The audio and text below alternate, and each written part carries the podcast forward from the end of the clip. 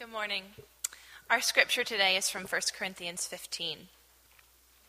Now I would remind you, brothers, of the gospel I preached to you, which you received, in which you stand, and by which you are being saved, if you hold fast to the word I preached you, to you, unless you believed in vain. For I delivered to you as of first importance what I also received, that Christ died for our sins in accordance with the Scriptures, that he was buried, that he was raised on the third day in accordance with the Scriptures, and that he appeared to Cephas, then to the twelve. Now, if Christ is proclaimed as raised from the dead, how can some of you say that there is no resurrection of the dead? But if there is no resurrection of the dead, then not even Christ has been raised. And if Christ has not been raised, then our preaching is in vain, and your faith in vain. We are even found to be misrepresenting God, because we testified about God that he raised Christ, whom he did not raise, if it is true that the dead are not raised. For if the dead are not raised, not even Christ has been raised. And if Christ has not been raised, your faith is futile, and you are still in your sins. Then those also who have fallen asleep in Christ have perished. If in Christ we have hope in this life, this life only, we are of all people most to be pitied. But in fact, Christ has been raised from the dead, the first fruits of those who have fallen asleep. This is God's word.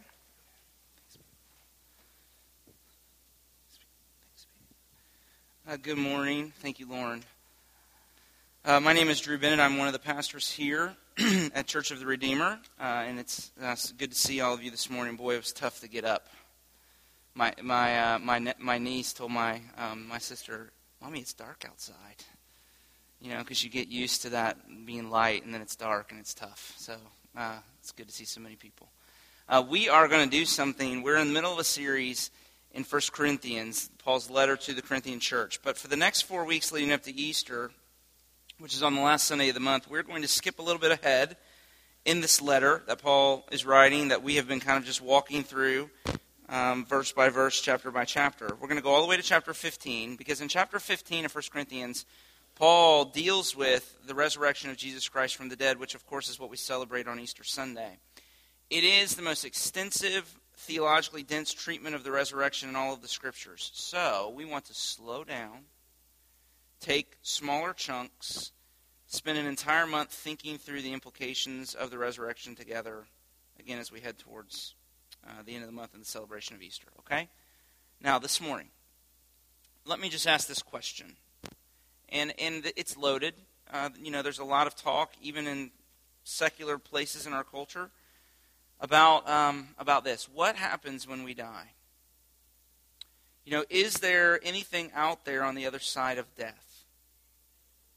See, it's a question that the Corinthian church was asking. And it appears from verse twelve that some, and, and again, we're not sure of the details. Paul's writing a letter in response to what he's received from them. And so it's we don't have the letter they wrote to him, so it's hard to know exactly what Paul's dealing with. But nevertheless, in verse twelve, it appears in some sense that some in the church began to teach there was no resurrection from the dead. In other words, you die, that's it, there's nothing else, right? And Paul is writing to correct this mistake uh, because that, that whole idea of, is there anything else, you know, else out there besides what we see? Is there something on the other side of death? The Christian answer to that question is, yes, of course. And the reason, the reason we answer that question, yes, is because of Paul's gospel, which he gives in summary form in verses one through five, that Christ died for our sins in accordance with the Scriptures, that he was buried, and then on the third day he rose again and appeared to Peter and then to the twelve. And so it's the very fact of, of Jesus' resurrection from the dead that helps us to answer that question that so many, even in our culture, are asking. And apart from the Christian narrative and the Christian worldview, I don't know how you answer with any certainty. But we serve a Savior who died, who was put into the ground, and who came out, to prove once and for all that all who go into the ground are going to come out. And so this morning we want to look, and we're just going to talk about different aspects of the, of the resurrection. This morning we want to look at the necessity. Because what Paul's writing about here in these verses is that, that this doctrine that he holds of the resurrection of Jesus Christ from the dead, there's a necessity to it. uh, for both non-Christians and Christians alike. And so this morning, just that, okay? We want to talk about the necessity of the resurrection. And there are really three arguments that Paul makes for why the resurrection is absolutely necessary, why it's crucial, why it has to be at the very center of our lives, okay? And there's three things. First, it's necessary for our salvation. Secondly, the resurrection is necessary to explain the way Christians live their lives. And then finally, it's necessary because it provides the power for the life that Christians lead. Okay, so you see your three your three um, points there in the outline I gave you. The necessity of the resurrection, the life of the resurrection, and then the power of the resurrection. Those are the three things I want to talk about together this morning, if you give me a few minutes, okay? So let's just start uh, with the first thing.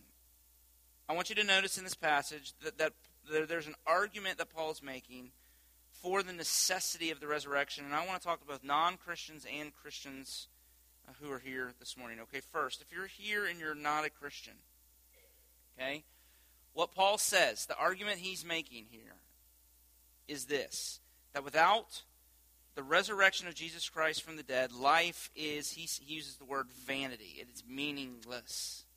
Twice he says this in verse fourteen. The Greek word there he uses is a Greek word, keno, which is typically used as a comp, as, as a prefix to make a compound word, and it literally means without or empty or void. That's what that word means. So Shakespeare famously said, "Life's but a walking shadow, a poor player that struts and frets his hour upon the straight stage and then is heard of no more. It's a tale told by an idiot fur- full of sound and fury, signifying nothing." So without the resurrection, what, what we're what we're learning from this text, without the resurrection, life is nothing. It's vanity. And yet, what's fascinating is, is this is fast becoming the prevailing worldview in our culture, this Darwinian evolutionary theory that is quickly, very quickly eroding any belief in God or anything after, you know, in, in any, any sense of life after death. So if you're not a Christian, if you're here and you're, you know, you say, I don't really know about this religion stuff, here's what I want to do. I want to challenge you as your friend this morning to have the courage of your convictions, because few people have the courage to take what they believe all the way, you know, through the argument to its logical conclu- conclusion. And that is that, that a lot of times you'll meet a person who might be an atheist or agnostic, but they still want to hold on to some kind of moral standard. But what Paul is saying is if there is no God, no afterlife, if we live and we die and that's it, then there can be no imminent morality. There can't be any, no basis for right and wrong, no sense of deep abiding meaning. Life is meaningless. So J P Moreland, who's a Christian theologian, put it this way. He said, if I began as a cosmic accident and I end in utter annihilation, my molecules scattered to the universe, how can anything bracketed by those two points have any significance whatsoever? There are lots of people who believe in an ultimate future, who do not, I mean, excuse me, who don't believe in an ultimate future or life after death. They would say, you know, I don't know. I don't know if there's a God. As far as I, you know, as far as I know, you die and that's it. I don't think there's anything like an afterlife, but, but I still believe in right and wrong. I believe we should be kind to one another. And that's, that's entirely inconsistent. If life is without meaning and death is without consequence, there's no such thing as right and wrong. We're completely free to live any way we want to, to make up the rules as we go along, but, but see, you can't have it both ways. And what the resurrection of Jesus Christ teaches, the truth it brings into our life, and I just want to say it this way and then move on. The resurrection means that that worldview is wrong, that life is actually a story. It's not an accident. See, the resurrection teaches that life is a story, not an accident. So if you're here and you're not a Christian, I just want to encourage you. Think. Think out the implications of a, of a world and a worldview that does not take into consideration God. And then have the courage of those convictions. But if you're here inside the Christian worldview, okay, let me talk to the Christians for a minute then. Okay, Paul says the same thing to, to you and I. Without the resurrection, Paul says our faith is vanity. So look at verse seventeen. Christ has not been raised, your faith is futile, you are still in your sins. That Greek word there means literally without value or worthless. In other words, without the resurrection, your faith is like a check that's going to bounce. It's worthless. So the, the resurrection, even for Christians then, or even more so for Christians, is necessary for a couple of reasons, okay? And let me just make these as, as statements. First, the resurrection was God's vindication of Jesus Christ, our Savior. So the resurrection was God's amen to all of Jesus' claims. Because he was raised, we can trust that he is who he says he is. But if he had stayed in the tomb, see, he would have been proven a liar. So what Christians proclaim is Jesus is alive. And therefore, we can believe him when he says, I am the way, the truth, and the life. I am the light of the world. I am the bread of life. I am the resurrection and the life. Whoever believes in me, though he die, yet shall he live. We can trust him because he lives. But second, the resurrection also, not only was it God's vindication, God raised Jesus from the dead as a vindication of his life and death for sinners. But secondly, the resurrection actually completed Christ's work. Without it, Paul says, we would still be in our sins. See, that's the problem. And here's what I want you to see. If you're here and you're still new to, new to this idea of Christianity, sin, we're told here, is not just bad things we do. It's who we are. It's a condition. We're in sin, right? The old word the catechisms use is an estate. We are, we, we are in an estate of sin. And Paul says without, it says that the cross without the resurrection would have accomplished nothing. We'd still be trapped in this sinful condition, this sinful estate. And as I was reading the commentaries uh, this week, trying to understand exactly what Paul's saying here, the best explanation I came across was this, that the scriptures, particularly places like Romans chapter five, okay, connect uh, death with sin. And so Paul, there in Romans five, says that death entered the world because of sin. And so in the Bible, death and sin always go together like a train, like the engine and the caboose of a train, right? Sin, which leads to death. And so the problem is not just that there's a guilt that's been attached to our rebellion against God. There's also the problem of ruin, that we're not just guilty, we're ruined. We don't work right. Our lives are literally falling apart. There's decay. And the gospel has to, to be a gospel, has to deal with both of those things. And so how does God save us from the double trouble of sin and death? Well, death, again, death is the consequence for sin. But what would happen? So in other words, because of sin came death. Death is there because of sin. But so think through the ra- just rationally with me for a minute then. If death is a result of sin, what would happen if a sinless Savior died, though there was no sin in him to merit his death? What would happen? Death would die. See? You know the old hymn, crown him the Lord of life who triumphs o'er the grave, who rose victorious through the strife for those he came to save. His mercies now we sing, who died and rose on high, who died eternal life to bring and lives, that death may die. You see, in order to bring us out of our sins, Jesus had to overcome the guilt of our sins, and he did that by dying in our place on the cross, by taking upon himself the punishment that was due us, that we might be forgiven. But in order to truly break the power of sin, he had to rise up out of death, and in his first breath, on the other side of the resurrection, death started to gasp. See, the cross is the solution to our guilt. The resurrection is the solution to our ruin. So that's the first, the first point I want to make, is that the necessity of the resurrection. Without the resurrection, we're still in our sins. The resurrection was God's vindication of Jesus, and it was the completion of Jesus' work. The cross, without the resurrection, would accomplish nothing. But when Jesus rose, he dealt a death blow to death because there was no sin in him to merit his death. Okay? Second, the second reason why the resurrection is necessary, why life doesn't work without it, you might say, or why Christianity at least doesn't work without it, is that the resurrection explains the way Christians live their, live their lives. And without it, without the resurrection, Christianity would be foolishness. It would be illogical.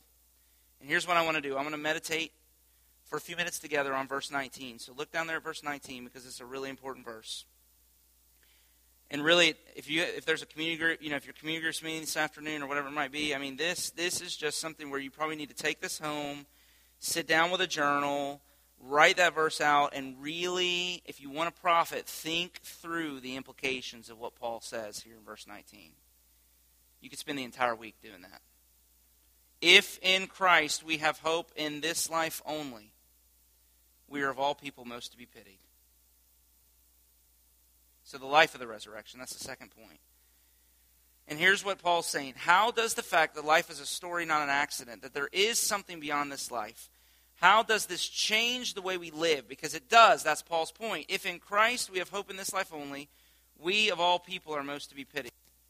John Piper, who's a pastor, well, he's no longer a pastor in Minneapolis, but just, re- just retired. But in a couple of different places in his books, he's written about this verse in a way, and he's, he's explained this in a way that's better than I could even do it, so I'm just going to quote him uh, at length, okay? But here's how he puts it. He says, and this is from um, Desiring God, I think. Paul, he says, Paul says the life that he has chosen, which was full of suffering and sorrow and inconvenience, that it's pitiable if there is no resurrection. In other words, Christianity, as Paul understands it, is not the best way to maximize pleasure if this life is all there is. In fact, Paul tells us the best way to maximize pleasures in this life, down in verse thirty-two. If the dead are not raised, let us eat and drink, for tomorrow we die. He means, here's the part I want you to hear, he means without the hope of resurrection, one should pursue ordinary pleasures and avoid extraordinary suffering. Let me say that again, because that's the key. He, Paul means that if there is no resurrection, then somebody who is wise would live by this rule. They would pursue ordinary pleasures. They would avoid extraordinary suffering. John Piper goes on to say, this is the life Paul has rejected as a Christian. Thus, if the dead are not raised and there is no God and no heaven, he would not have plummeled his body the way he did. He would not have walked into five whippings of thirty-nine lashes. He would not have risked his life. He would not have accepted sleepless nights and cold and exposure. Instead, he would have simply lived the good life of comfort and ease as a respectable Jew with the prerogatives of Roman citizenship.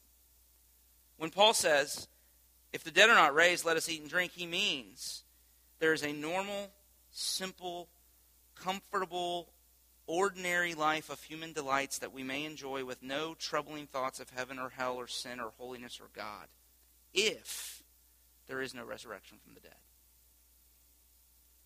And John Piper, in the way that John Piper does, he says, and what stuns me about this train of thought is that many professing Christians seem to be aiming at just this and calling it Christianity.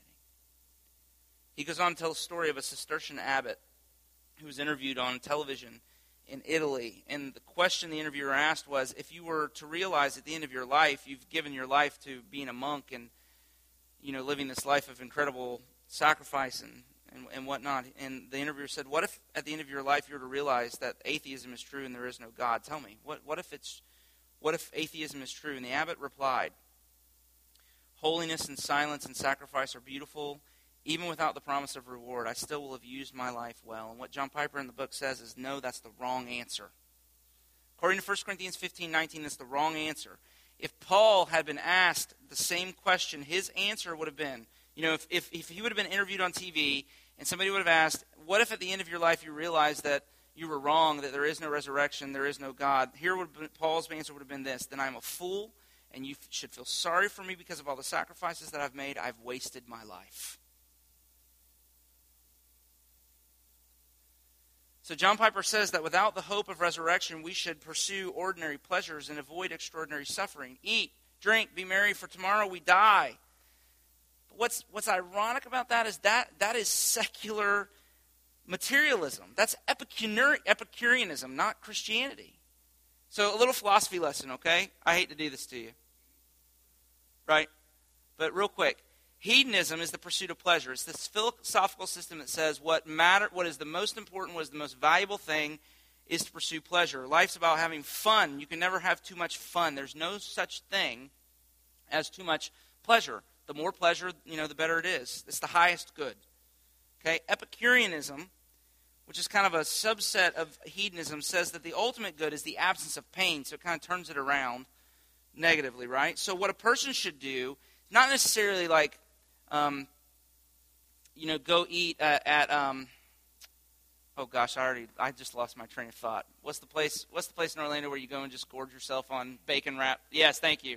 Right? A hedonist would say go to Texas de Brazil every night. Right?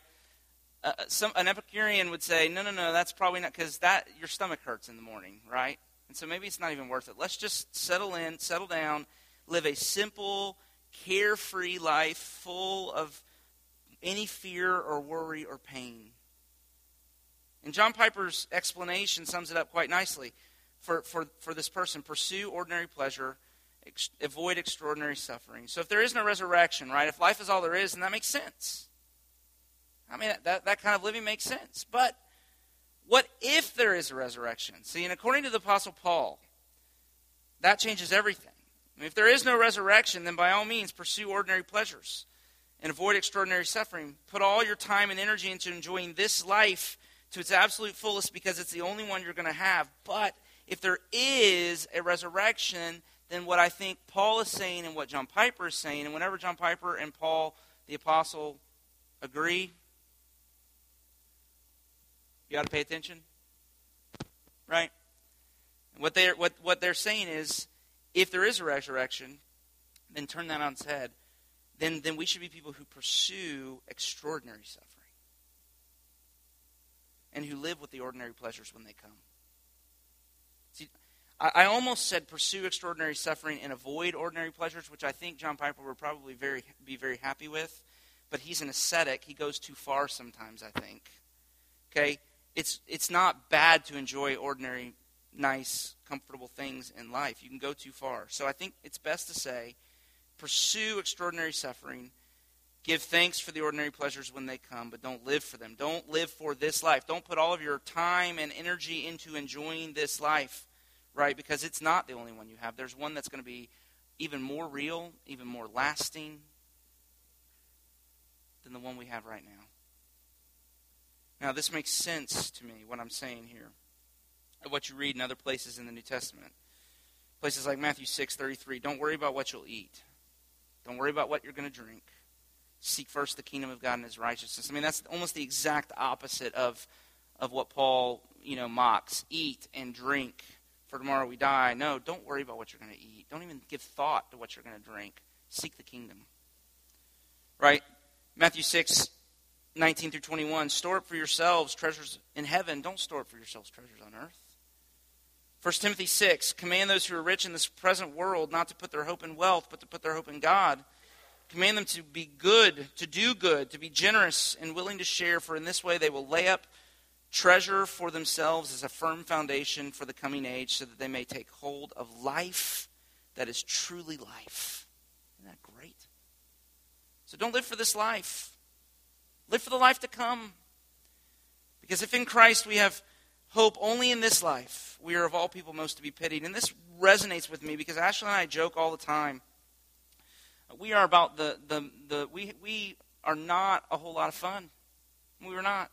When we lay in bed at night and look at Facebook, all the wonderful things that people are doing and these great caption pictures, and we're just like, we, we're just not fun, you know? And we feel, you know, we, we, we feel guilty about this. Why, right? Because why? Because our culture, the, the the main currency in our culture is being able to post pictures of all the fun things you're doing on Facebook. And what are we, we could put we, dinner around the Bennett table tonight. You know, I mean, what are we going to do? Right? I mean, it's just, you have four kids. We're just trying to keep our head above water most of the time. But here, so here's what comforts me is we, we literally, I'm not kidding with you, pray for us, because we literally think something's wrong with us. We're not fun enough. We should be more fun, you know, because that's what you do. You're fun. That's who people, nobody's going to want to be. We're going to die old and alone because nobody's going to want to be with us. You know, we're neurotic about this stuff. And what helps me in this passage is that Paul says life isn't just about having fun. We have work to do. I say, phew, you know. Because I resonate with that. I had a conversation with a guy that's my age the other day that isn't a Christian. We were talking about work, and he was just belly aching and lamenting about having to spend so much time working. And, and basically, at the end of the conversation, his basic idea was, you know, I just wish that I could get paid to have fun. I said, wouldn't that be great? And it doesn't work that way. Right? So let me just ask it this way, and then move on to my last point. Let me ask you, as you try, try to think about this. And I, I, I think this is helpful. Will death mark the loss of everything you love, or will it be the beginning of what your heart hopes for? Let me ask it this way. Does the prospect of death, when you feel about it, does it feel more like tax day or Christmas morning? Does death feel more like tax day or Christmas morning? Because Paul said it should feel like Christmas morning. So the resurrection is necessary because without it, life's going nowhere. It has no meaning. Worse, we're still in our sins. That was point number one. The resurrection is necessary because it explains why Christians live life the way they do. That was point number two. But then finally, the resurrection is necessary because it provides the power we need to live what Paul the Apostle and John Piper are calling us to from that verse nineteen there. Now, did you notice? Come back in this with me for a minute. Did you notice the link between Christ's resurrection and our resurrection and Paul's thinking? Go back and look with me.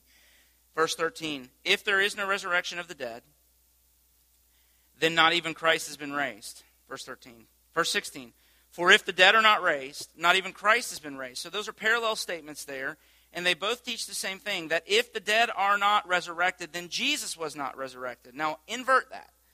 What Paul's teaching, you know, to say it another way, is if Christ has been raised, then the dead will be raised also. The two go together. It's either both or neither. If Christ has been raised, then we will be raised with him. If Christ has not been raised, then we will not be raised. We're still in our sins. So there's this link that Paul makes connecting Christ's resurrection with ours. And this is what we mean when we talk about the doctrine of union with Christ, that when we believe in Jesus Christ, we literally believe into him. We come into him. My faith brings me into union with him so that I'm bound to him, I'm linked to him the way a husband and a wife are linked together and are said to be one. And practically, what goes for him goes for me. So it works this way in marriage. Not from personal experience, of course. If you're having a good week, your spouse is having a bad week, you're having a bad week. Right? Why? Because you're so intimately connected with that other person, you can you can't separate yourself from their reality. So what goes for them goes for you. You're having a great week. Your husband's having a bad week. You're having a bad week. It's just the way it works. Um, I, I could illustrate this another way. This past summer, we went on vacation, and we went to this campground in, in um, western North Carolina that my wife remembered going to as a kid and had fond memories of. And you, what you did was you stayed in the campground. They rented tubes. You took a shuttle up to the top of the river, and then you floated three or four hours, or I don't know, maybe two hours down the river, got out at your campground, and then you could get back on and do it again if you wanted to.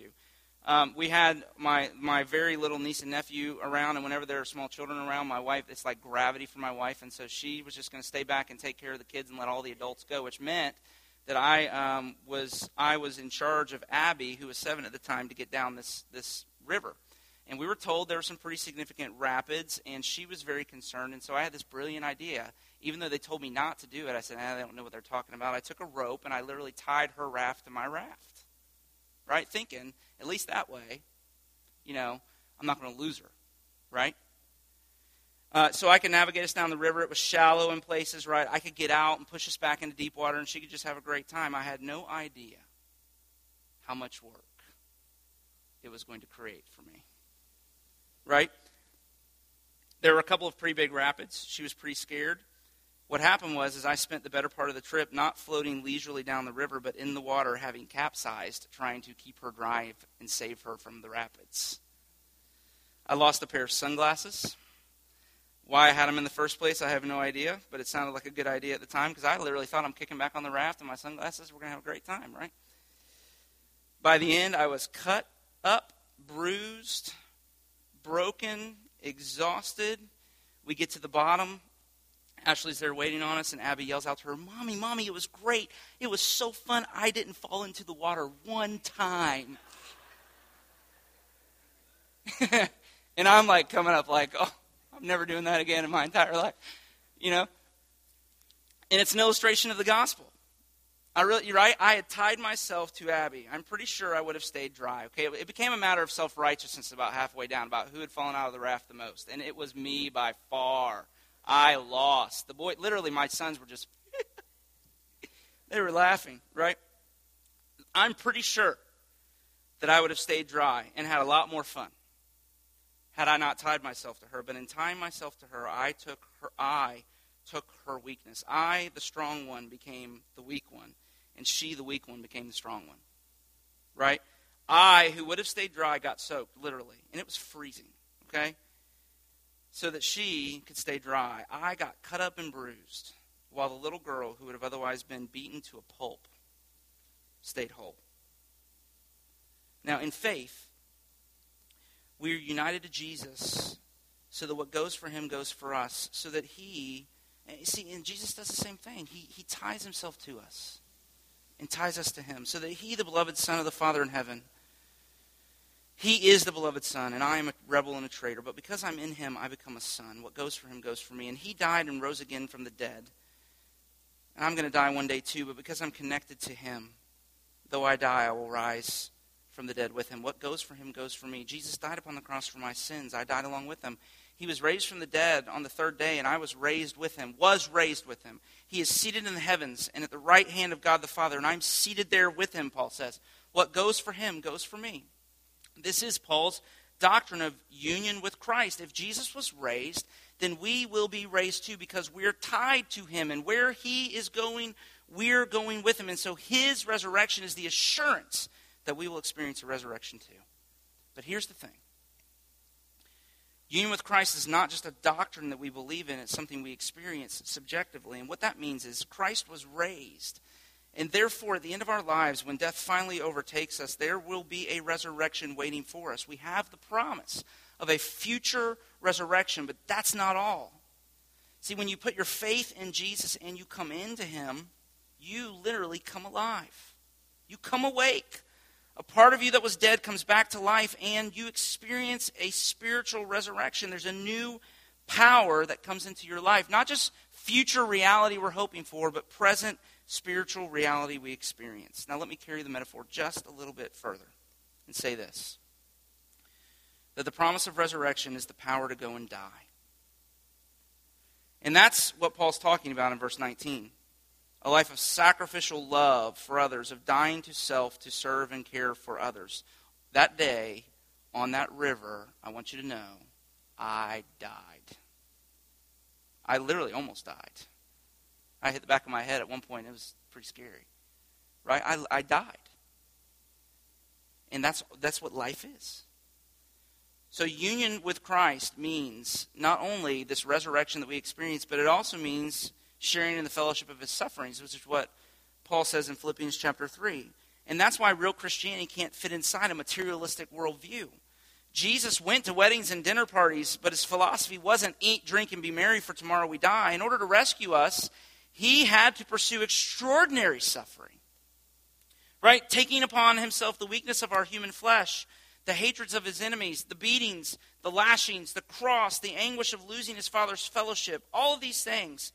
And to do so, he had to abandon not just ordinary pleasures, but extraordinary pleasures. And what we're told in the Bible is that he did it for love for us. And now he sends us out by his Spirit to rehearse his dying love for us and our dying love for others. So tied to him, we can't help but be pulled into his sacrificial love.